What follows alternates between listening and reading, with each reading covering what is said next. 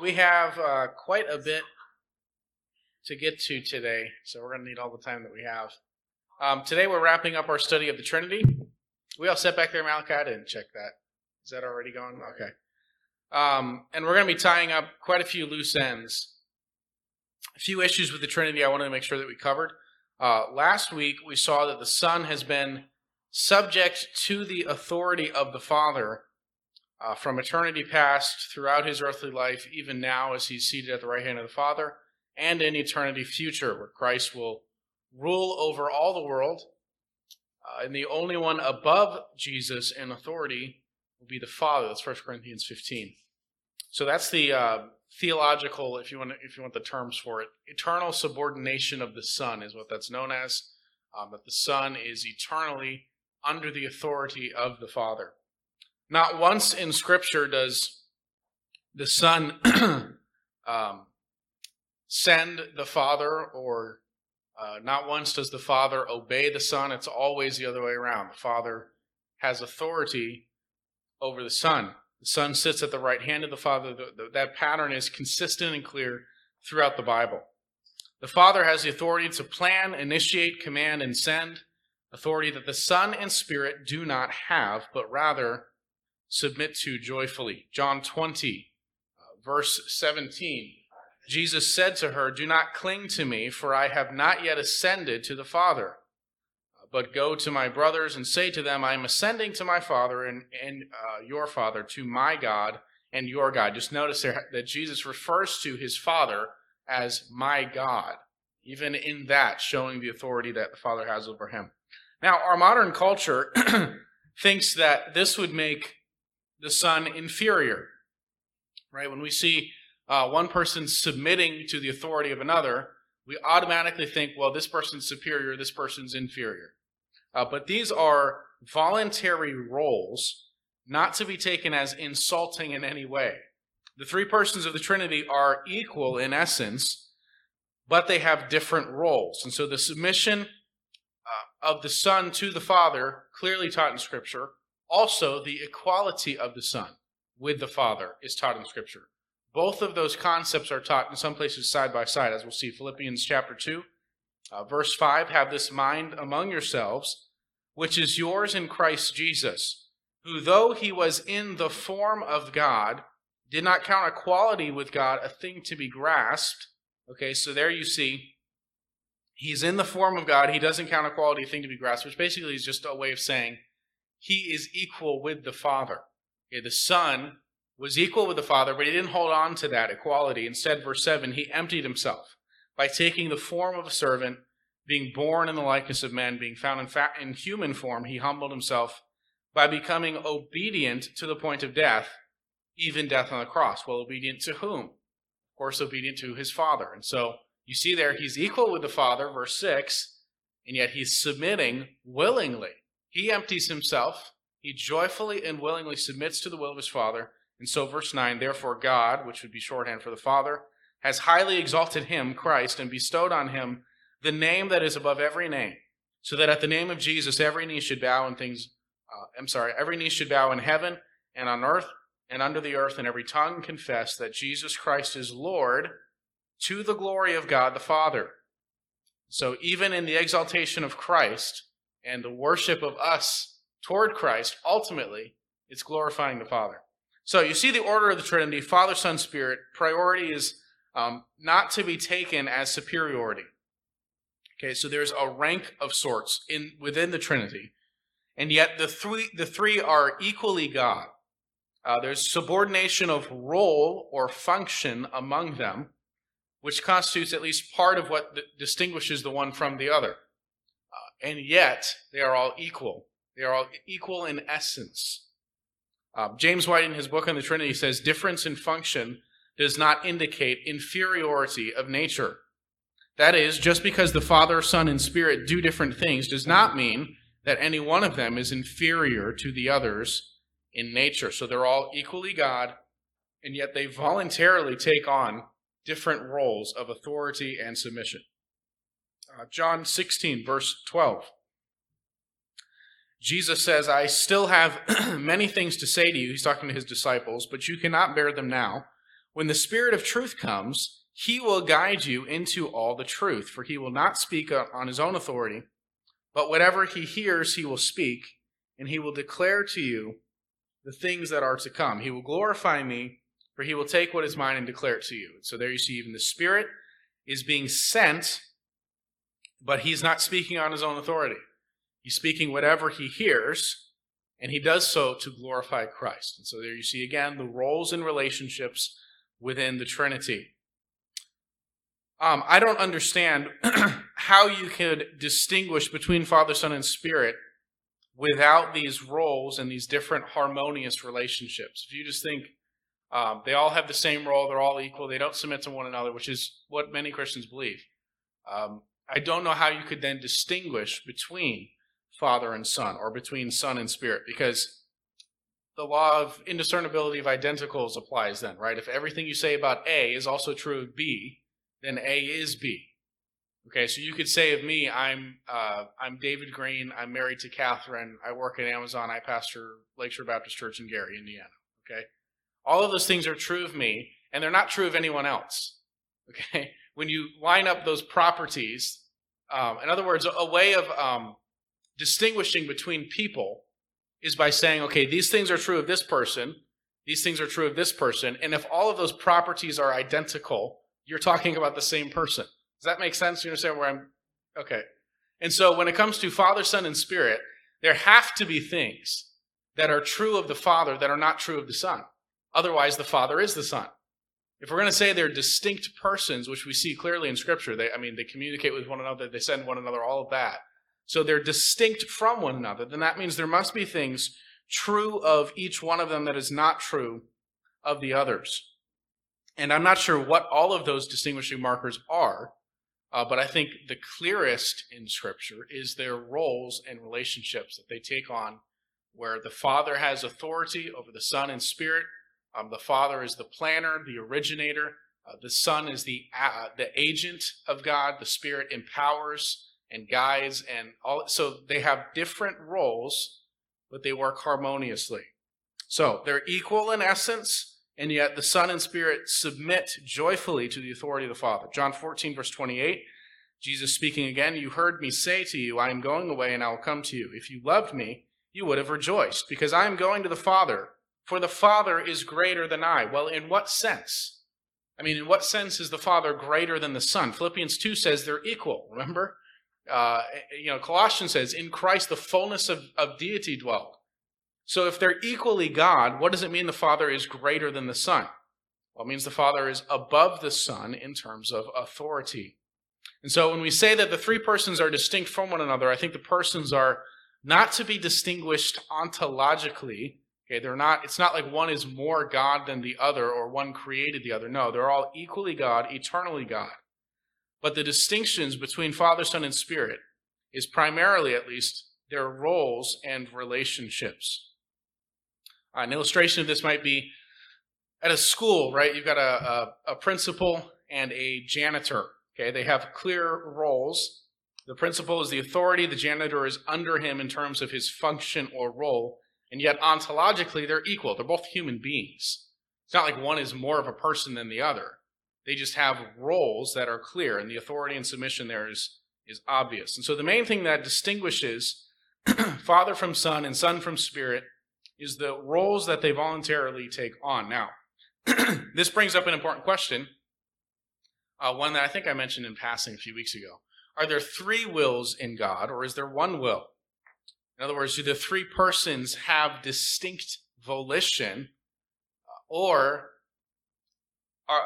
Like, like, do they have uh, separate wills that work together, okay? Or is there only one will?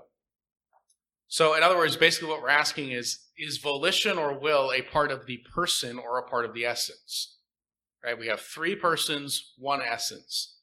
Um, and I wouldn't be dogmatic on this. I think there's room to disagree. But I lean toward person, because I think in order for Uh, one person to submit to the authority of another, you have to have two wills there.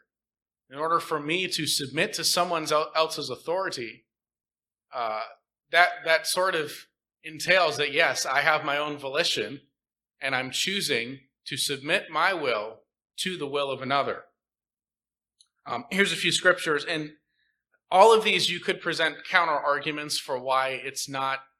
Um, well, let's just read these first. Matthew twenty-six, verse thirty-nine, Jesus in the Garden of Gethsemane, he goes a little farther. He falls on his face and prays, saying, Father, if it be possible, let this cup pass from me. Nevertheless, not as I will, but as you will. So you see two distinct wills between the Son and the Father. The Son is um, submitting his will to the will of the Father. Okay, now, those who would disagree with me on this point would say, well, that's only in his humanity. And so Jesus had a human will in submission to the divine will, maybe. Uh, but I think there's enough other passages. Matthew twenty-six, verse forty-two, it's just a few verses later. Again, for the second time, he went away and prayed, My Father, if this cannot pass until I drink it, your will be done. Uh, John four, verse thirty-four, Jesus said, My food is to do the will of him who sent me, speaking of the Father, and to accomplish his work. Uh, John six thirty-eight, I came down from heaven not to do my own will, but the will of him who sent me. And so there you see the Son carrying out the will of the Father, not doing his own will, but doing the will of the Father. Um, Romans eight twenty-seven, he who searches hearts knows what is the mind of the Spirit, because the Spirit intercedes for the saints according to the will of God, God there being the Father. So there you see the Spirit interceding according to the will of the Father. That, again, seems to at least imply to me you've got two distinct wills, and the Spirit is submitting to the will of the Father. Uh, lastly, First Corinthians twelve eleven. All these are empowered by one and the same Spirit, who apportions to each indiv- each one individually as he wills. This is talking about uh, spiritual gifts in the church, right? The Spirit gives gifts Of, of teaching, of exhortation, all those different things, to each person in the church. And notice there it says, individually as he, the Spirit, wills. And so there again, it seems to imply a distinct will, uh, three distinct wills within the Trinity that work harmoniously. And so the Son and Spirit submit to the will of the Father, the Spirit submits to the will, will of the Father and the Son. Um, that's my understanding of it, though I would not be dogmatic about that. A couple of things I want to make sure we get to. Um, In what sense is God one, and in what sense is he three? This is really the hardest uh, question to answer. Uh, how is God three? How is God one? I think we see the, the threeness of God pretty clearly um, in those texts that we've been reading really all morning so far, uh, and, and in the last several weeks, where you see the, the Father, Son, and Spirit relating to one another. Well, they're obviously not the same person. They have to be distinct from one another just because of uh, how they relate to one another. So the question then is, in what sense is there only one God? Uh, how is God one? Genesis eleven, verse six, this is at the Tower of Babel. Yahweh said, Behold, they are one people. They all have one language. And this is only the beginning of what they will do, and nothing that they will purpose to do will now be impossible for them. Probably a familiar story to many of you. They're at the Tower of Babel. God, uh, God is, Tower of Babel. God is looking down on these people that are building this tower, and he says, the people are one. Okay, now what does that mean in that sense? Does this mean there's only one person? Well, of course not. What does it mean? Unity, right? Un- uh, uh, oneness of purpose, if you will.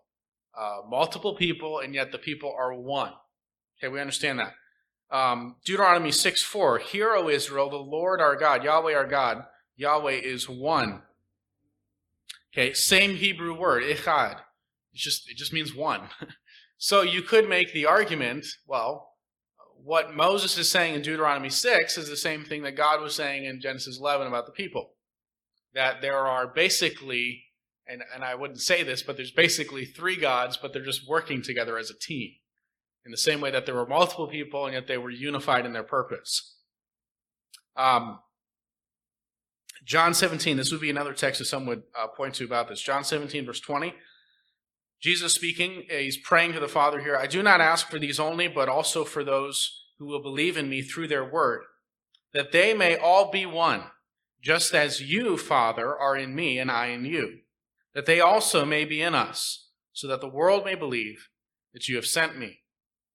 The glory that you have given me, I have given to them, that they may be one, even as we are one. I and them, and you and me, that they may become perfectly one, so that the world may know that you have sent me and loved them even as you love me. So we as Christians are to be one as Christ is one with the Father. And again, I think clearly unity of purpose, working harmoniously toward a common end, is what's in view there. Now, I think all of that's true, uh, but I, at the end of the day, I think that falls short. I think there's more we have to say about the oneness of God than simply these are three distinct persons that just work together as a team. Um, because we don't have three gods. We have one God. Over and over throughout the Bible, God says, I am God and there is no one else. The three persons share the same nature. Uh, and this is, you know, we could distinguish between nature of kind and nature of identity. Nature of kind would be, you know, for us, I'm a human, you're a human. We share the same nature in that sense. Nature of identity is different, though. We're not talking about three gods that are just similar in nature. No, we're talking about three distinct personal expressions of one God. So there's one being and yet three persons. This is why we don't uh, refer to God as a they, but as a him, right? We don't say when God does something, they did it. No, we say he did it. And so we understand the Trinity is one God, one being, and yet there's plurality within that one God. That's the doctrine of the Trinity. Uh, as our statement of faith says, this one God eternally exists as three persons, Father, Son, and Spirit. Each Trinitarian person has always existed and is fully God, equal in essence, yet distinct persons executing harmonious roles. So, yes, it's true, obviously. The three persons have one, uh, are unified in purpose. They work harmoniously with one another as a team. If you want to say that, that's fine. But at the end of the day, we have to affirm what the Old Testament so clearly and dogmatically teaches over and over and over, that there is only one God. Uh, if God wanted us to think that there were three gods, he would have told us there were three gods. And yet he makes very clear, only one God. Uh, one more little section before we get to the end here. The image of God and complementarianism. Let's move on to this. Uh, talk about some kind of tangential issues. What does it mean to be made in the image of God? Hopefully, as we understand God's, as we understand God better, having studied him for several months here, Uh, hopefully this will shed a little bit of light on what it means to be made in God's image.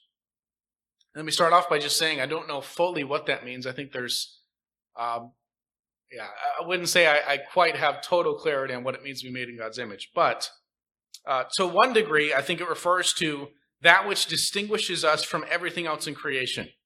Okay, we as humans have the ability to reason, communicate. We have self-awareness that is unlike uh, any other creatures on earth, right? I understand that, you know, dolphins click or something and they can kind of communicate, but come on, that's not the same. They're not writing poetry. Uh, there's definitely a higher form of life in humanity than any of the animals. This is one reason I, I'm not a fan of people uh, referring to humans as basically another species of animal. I don't think that's right. We're, we are, yes, we're mammals. I understand that, but we are a higher form of existence than any animal on earth. Uh, we are the pinnacle of God's creation, and that's what it means partly that we're made in his image. Okay, so Genesis one twenty-six, God said, let us make man in our image, after our likeness. Again, notice those plural pronouns, the Trinity talking obviously there. And let them, humans, have dominion over the fish of the sea, over the birds of the heavens, and over the livestock, and over all the earth, and over every creeping thing that creeps on the earth. And so a part of what it means to be made in God's image is to be set above the rest of the animal kingdom. We are uniquely made in his image. We're given authority over all the earth, and all of the animals are, are made for us, sort of like the angels are servants of God. Uh, animals were made for humans. You know, again, if we were to say humans are just another species of animals, well, would, would we say that God is, is just like the angels? Not, of course not. No. Uh, God is above the, the angels. He's a higher form of existence. They exist for him. And in the same way, humans have dominion over the animal kingdom. Uh, the next verse, verse twenty-seven. So God created man in his image. In the image of God, he created him. Male and female, he created them. Okay, so here we learn something further. Male and female together make the image of God. It's not just, you know, Adam was made in God's image and Eve, well, you know, you're a second class you know, form of existence. No. Uh, the two together make the image of God. And in chapter two, we're told, therefore, a man shall leave his father and mother, hold fast to his wife, and they shall become one flesh. And so in marriage, there is a picture of the nature of God. The two come together and they make one flesh. And that union is, is uh, part of, it's an image of God, right? The union of marriage. Just like in God, there's uh, two, two persons that come together as one, and there are roles and relationships in marriage that mirror the roles and relationships of authority and submission in the Trinity. And here comes the controversial part that nobody likes, but it's in the Bible. First Corinthians eleven, verse three. Uh, Paul says, "But I want you to understand that the head of every man is Christ, the head of a wife is her husband, and the head of Christ is God." Okay, authority and submission are essential to relationships. If you have multiple persons with multiple wills in a relationship, uh, they will either butt heads and have competition, or there will be clear roles established. And so just like in the Trinity, where the Son submits willingly to the authority of the Father, so in marriage, the wife submits to the authority of her husband. This is one reason um, I think many Christians want to deny the eternal subordination of the Son. Uh, they don't want to believe that Jesus submitted to the Father eternally, because then they would have to also accept uh, that women should submit to their to their husbands, because that's what the verse, I mean, that's the comparison Paul makes. I didn't come up with that. He says, you know, the head of a woman is her husband, the head of Christ is God. He makes that comparison. And so just like the Son submits willingly to the, fa- uh, to the Father's will, so in human relationships, at least in marriage, authority and submission roles are clearly established as husband and wife. Now, is Christ inferior to the Father? Of course not. We've already said they're equal in essence. They're equally God. Difference in role does not mean one is inferior to the other. And so in the same way, when a wife willingly submits to the authority of her husband, she's not inferior for doing so. Uh, not at all. That's exactly what the world wants you to think. The world thinks that a woman is in bondage if she lives in submission to her husband, uh, but that is her God-given role. And by the design of God from the beginning, that was what marriage was supposed to be, a beautiful image of God, where one person bends their will in submission to the authority of the other. Now, uh, some of you might be thinking, uh, isn't that a result of the fall, uh, the, the, the wife being in submission to her husband? Uh, no, that's a common misunderstanding. Um, prior, prior to the fall of man, the establishment of this relationship of marriage, authority and submission between Adam and Eve was already there. Genesis two eighteen, uh, Yahweh God said, "It is not good that the man should be alone. I will make him a helper fit for him." So you see there, even when he, before Eve even existed, uh, she was created as a helper to the man. Genesis two twenty-two, the rib that that uh, the Lord God had taken from the man, he made into a woman and brought her to the man. The man said, "This at last is bone of my bones and flesh of my flesh. She shall be called woman, because she was taken out of man." So Eve was made as a helper for Adam. Uh, you notice in those verses, Adam named Eve, which would be another sign of his authority over her. Uh, he gives her her name. Yet they're equal in essence. They're both humans. They're both made in God's image. But there were clearly established roles of authority and submission from the very creation.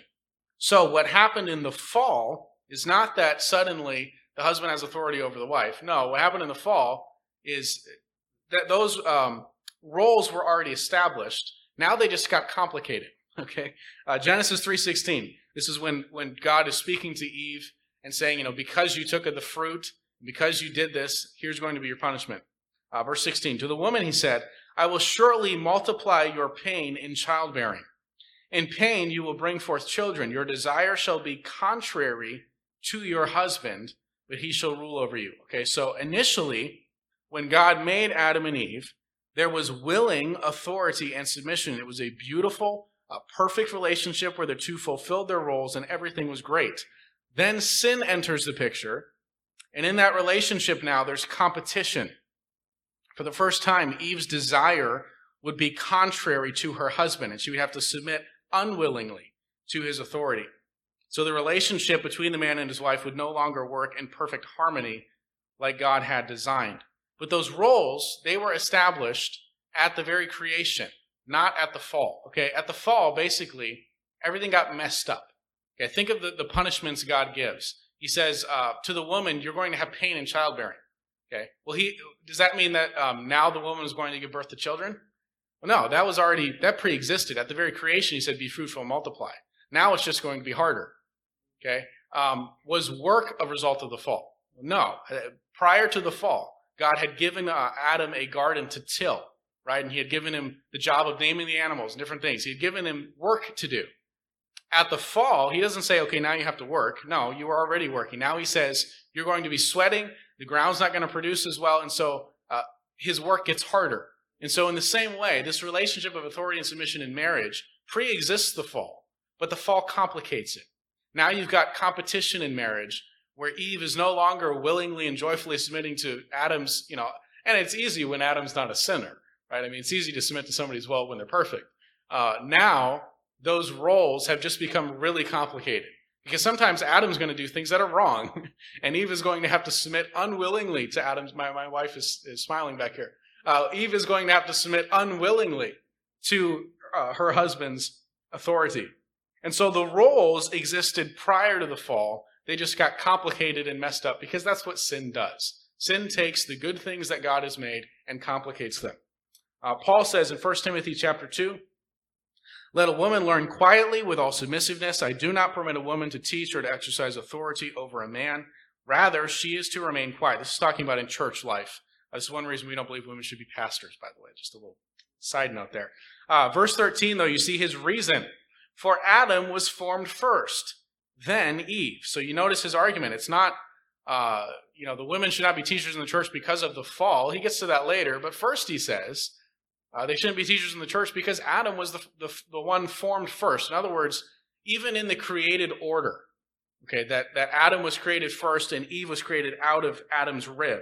Those roles were a part of that created order. They were not a result of the fall, but the authority and submission was uh, God intended.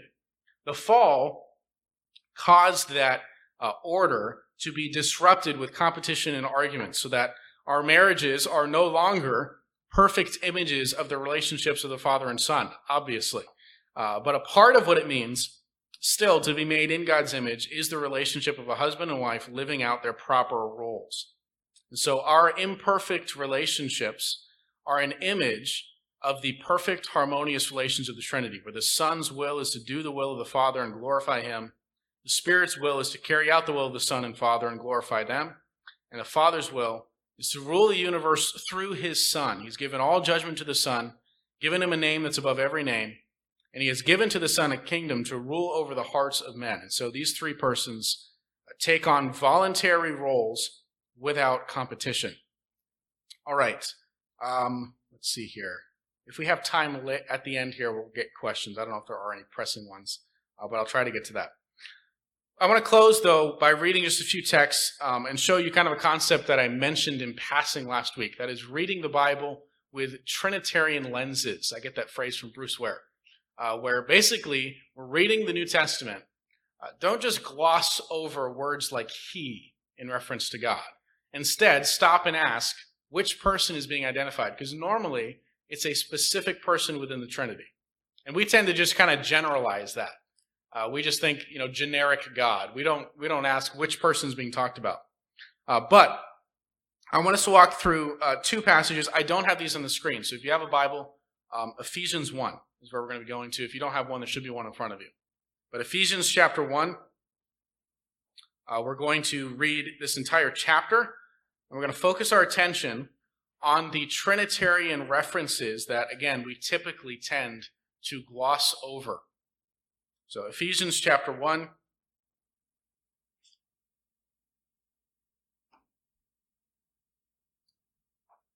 we're going to begin in verse one. Uh, one of my goals in doing this, first of all, is just to show you that, that the Trinity is all over the New Testament. Uh, even in places where maybe you're very familiar, but you just haven't noticed uh, the Trinitarian references. But Paul especially uh, he cannot help but think in Trinitarian terms. And so this language comes up repeatedly throughout the New Testament. Also, um, another reason I, I do this is I, hoping to reinforce some of the things we talked about the last couple of weeks, the roles and relationships that the three persons have. And you'll see those again over and over uh, throughout the New Testament. So we begin in Ephesians one, starting in verse one, which says, Paul, an apostle of Christ Jesus, by the will of God. Okay, who's God there? The Father. Okay, typically, almost always, God is the Father. All right, so Paul was an apostle of Christ, chosen by the will of God, to the saints who are at Ephesus uh, and are faithful in Christ Jesus. Grace to you and peace from God our Father and the Lord Jesus Christ. Blessed be the God and Father of our Lord Jesus Christ, who has blessed us, the Father has blessed us in Christ, with every spiritual blessing in the heavenly places, even as he chose us in him before the foundation of the world. Now, who, who's the first he there? In verse four. I'm going to have to make you think. Sorry about this. Even as he chose us in him. Who's the he and who's the him? Anyone want to take a stab at that?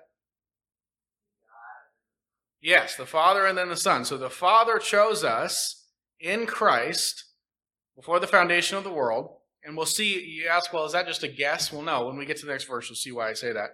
The Father chose us, verse four, in him, in Christ, before the foundation of the world, that we should be holy and blameless before him, before the Father.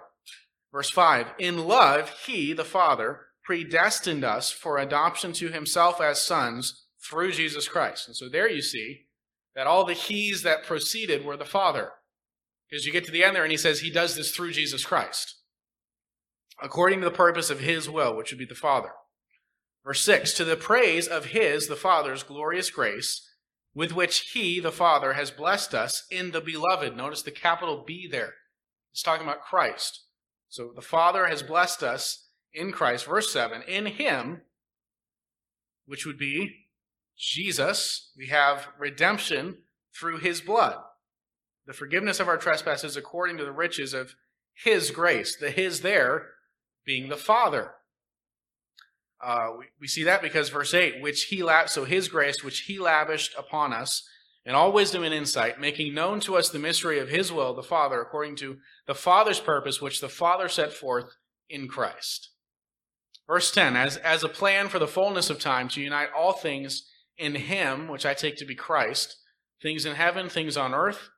In him we have obtained an inheritance, in Christ, uh, having been predestined according to the purpose of him who works all things according to the counsel of his will, which of course would be Father, so that we who were the first to hope in Christ might be to the praise of his, the Father's, glory. In him, you also, in Christ, when you heard the word of truth, the gospel of your salvation, and believed in him, believed in Christ, were sealed with the promised Holy Spirit, who is the guarantee of our inheritance until we acquire possession of it. So the who there is the Spirit. The Spirit is the guarantee of our inheritance until we acquire possession of what? Salvation, right? That's what he's talking about in this context. How we've been forgiven of our sins, we've been given eternal life. And yet, there's a sense in which, and you see this in all of Paul's writings, we are still awaiting our final salvation, right? We're still in our fallen state. We still sin. So we're still awaiting the future redemption of our bodies. But uh, continuing on there, verse fourteen, uh, he is the guarantee, the Spirit's the guarantee of our inheritance until we acquire possession of it, to the praise of his glory, which would be the Father. For this reason, because I have heard of your faith in the Lord Jesus and your love toward all the saints, I do not cease to give thanks for you, remembering you in my prayers, that the God of our Lord Jesus Christ, the Father of glory, may give you the spirit of wisdom and revelation in the knowledge of him, which I take to be Christ, having the eyes of your hearts enlightened, that you may know what is the hope to which he has called you, the Father. What are the riches of his, the Father's, glorious inheritance in the saints? And what is the immeasurable greatness of his, the Father's, power toward us who believe, according to the working of his, the Father's, great might, that he, the Father, worked in Christ, when he, the Father, raised him, Christ, from the dead and seated him at his right hand in the heavenly places, far above all rule and authority and power and dominion, above every name that is named, not only in this age, but also in the one to come. And he, the Father, put all things under his, Christ's, feet, and gave him, Christ, as head over all things to the church, which is his body, the fullness of him who fills all in all. I mean, how do you read the New Testament and not see the Trinity? Uh, it is just all throughout that chapter, over and over. You see the distinct roles of the Father and the Son, the Father choosing us in Christ, the Father raising Christ from the dead, seating him at his right hand, uh, over and over again. I really want to do Romans eight, but I don't think we have time. Uh, read through sometime Romans eight, twenty-six uh, through the end of the chapter, and you'll see some of the same type of thing where you just see this tr- beautiful Trinitarian language, uh, specific Trinitarian language, where the pronouns are, if you pay attention carefully and trace them through, you can tell who's being referred to in which verses. Uh, let's go to the last, let's see, we're almost at the last section here. Uh, I got a quote here from James White. The gospel is the means by which the Father in eternal love and mercy saves men through the redeeming work of the Son, Jesus Christ, and draws them to himself by the power and regenerating work of the Spirit. So you see the three persons working together in the salvation of people. Um, the Trinity is really at the heart of the gospel. It's, it's foundational to what it means to be a Christian. Uh, Second Corinthians one twenty-one, it is God who established us with you in Christ. So the God there being Father, right? The Father has established us with you in Christ and has anointed us, and who has uh, who has also put his seal on us and given us his Spirit in our hearts as a guarantee. And so you see the three persons working together in the salvation of people. Uh, last section here is, how should we relate, how should we think of our relationship to the triune God? Okay, I hope by now you see clearly the Trinity is taught all throughout the Bible, uh, especially in the New Testament. I do not understand how somebody can read uh, Ephesians and Romans and some of these books that Paul's written and not see that we worship a triune God. The word Trinity is not in the Bible, but the Christian faith is inherently Trinitarian. Uh, so how do we relate to the triune God? This gets to something uh, Deborah asked a few weeks ago, and I gave a very short answer. I'm going to give a A broader answer here. Matthew six, verse eight. Uh, we pray to the Father. Jesus said, do not be like them, for your Father knows what you need before you ask him. Pray then like this, our Father in heaven, hallowed be your name. So notice we pray to the Father. Second, we pray in Jesus' name, which means we understand that the only access that we have to the Father is because of our union with Christ. Okay, Ephesians two is a good thing to read if you want to get deeper on this. A couple of verses though. John fourteen six. Jesus said to him, I am the way, the truth, and the life. No one comes to the Father except through me. So we pray to the Father, uh, we, but we do so through Christ. In other words, we understand it's only through Jesus that we can have access to the Father. It's only because of his death that, that atoned for our sins. It's only because of his righteous life that is imputed to us. That's the only reason we have any standing to come to God the Father. Uh, Hebrews seven, consequently, he, Christ, is able to save to the uttermost those who draw near to God the Father through him, since he always lives to make intercession for them. And so we have the access. We can draw near to the Father because Christ intercedes for us. He is our go-between. It's only through Christ uh, that we have authority to come and pray to the Father. Verse four, though. Since we have this great high priest who has passed into the heavens, Jesus, the Son of God, let us hold fast our confession. For we do not have a high priest who is unable to sympathize with our weaknesses, but one who in every respect has been tempted as we are, yet without sin. Let us then with confidence draw near to the throne of grace, that we may receive mercy and find grace to help in time of need. And so we have access through Jesus Christ to the Father. And then we see the Spirit also has a role uh, in our prayers. Romans eight, verse twenty-six. Likewise, the Spirit helps us in our weakness. For we do not know what to pray as uh, pray for as we ought, but the Spirit himself intercedes for us with groanings too deep for words. And he who searches hearts knows what is the mind of the Spirit, because the Spirit intercedes for the saints according to the will of God. So we pray to the Father. We pray in the name of Jesus. uh, which I, I don't know exactly if I explained that well. It's sort of like, um, well, I don't really have time to get into a long illustration here, but we only have access to approach the Father because of our relationship with Jesus Christ.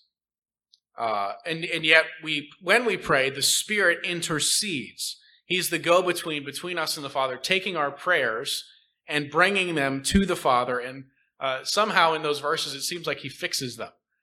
We don't know what to pray for as we ought, and so the Spirit intercedes for us. It's almost like he he grabs our prayers, drops the things that we shouldn't have said, and tweaks them a bit, and then takes them to the Father. Uh, and so all three persons there are in... Um, are in view, even in just the way that we relate to God. So um, maybe that helps you in your personal life. Pray to the Father. Uh, we don't pray, you know, to the triune God, this, this, and this. No, over and over and over throughout the New Testament, we pray to the Father. And we pray in Jesus' name, which is not just a little tag you put on the end of your prayer uh, to make it reach heaven, right? I used to think that when, when at the end of a prayer we say, in Jesus' name, which I don't have a problem with saying that. Um, but what that means is that we understand we are coming to the Father because of our union with Christ, because of our relationship with Jesus. That's why we don't have we cannot approach God uh, in our in our fallen state. We have no right to ask God for anything uh, as sinners. And yet, because of Jesus and because of our union with Christ, we have access to the Father. And so that's what it means to pray in, in Jesus' name or through Christ to worship the Father. And then the Spirit uh, is involved in ways we don't quite see or understand, and yet he intercedes for us between us and the Father. That wraps up our study of the Trinity. Sorry, we're over time here. We had a lot to pack in. Uh, but next week, we're going to begin a new section uh, on Jesus.